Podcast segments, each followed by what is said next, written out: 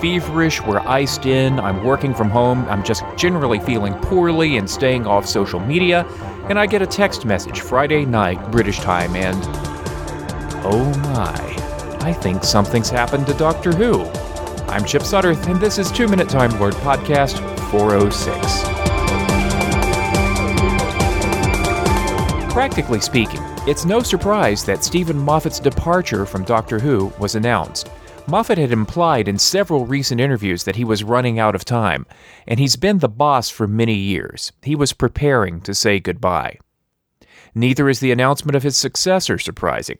There were three fairly obvious candidates to succeed Moffat: Mark Gatiss, Toby Whithouse, and Chris Chibnall. Of the three, Chibnall is coming off the massive success of Broadchurch and has had years of experience with Doctor Who, even at the showrunning level, if you count him working with Russell T. Davis on Torchwood. Even though there may have been other equally strong, less heralded candidates out there, Chibnall has the bona fides as a fan of Doctor Who in all its forms and as an experienced writer and executive. He may not have been the choice you would have gone with. Torchwood may not have been to your taste, although I'll direct you to an old episode of this podcast, number two twenty-five, in which Verity podcaster Lynn M. Thomas provided a spirited defense of the first season. But his Doctor Who episodes forty-two, Dinosaurs on a Spaceship, and The Power of Three generally went over well, if not all of his episodes did. And the showrunner's position is so unique, not just to write good episodes, but also provide a master story arc. And here, there's nothing in his background to suggest that he'll throw away his shot.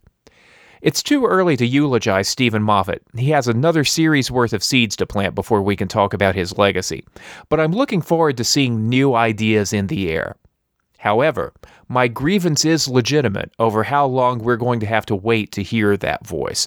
Doctor Who is missing in action in twenty sixteen. The whole year, all we're getting is the Class spinoff and a Christmas special before it comes back in the spring for Moffat's last run. That's a longer drought than the year of specials in two thousand nine. That's worrisome. Yes, Doctor Who roared back bigger than ever after the layoff, thanks to a new doctor and a stronger presence around the world. But when push comes to shove, it's going to take a dynamite Christmas episode and new companion to recapture viewers' interests, especially without a new doctor. Moffat's up to the challenge. The man is nonstop. But I hope that this delay in airing new Doctor Who doesn't put Chris Chibnall at a disadvantage. The one benefit may be that he has a lot more time to erase and create worlds in his mind, and to give us something that we only haltingly recognized that Stephen Moffat was giving us back when he started: the first chapter of an entirely new story.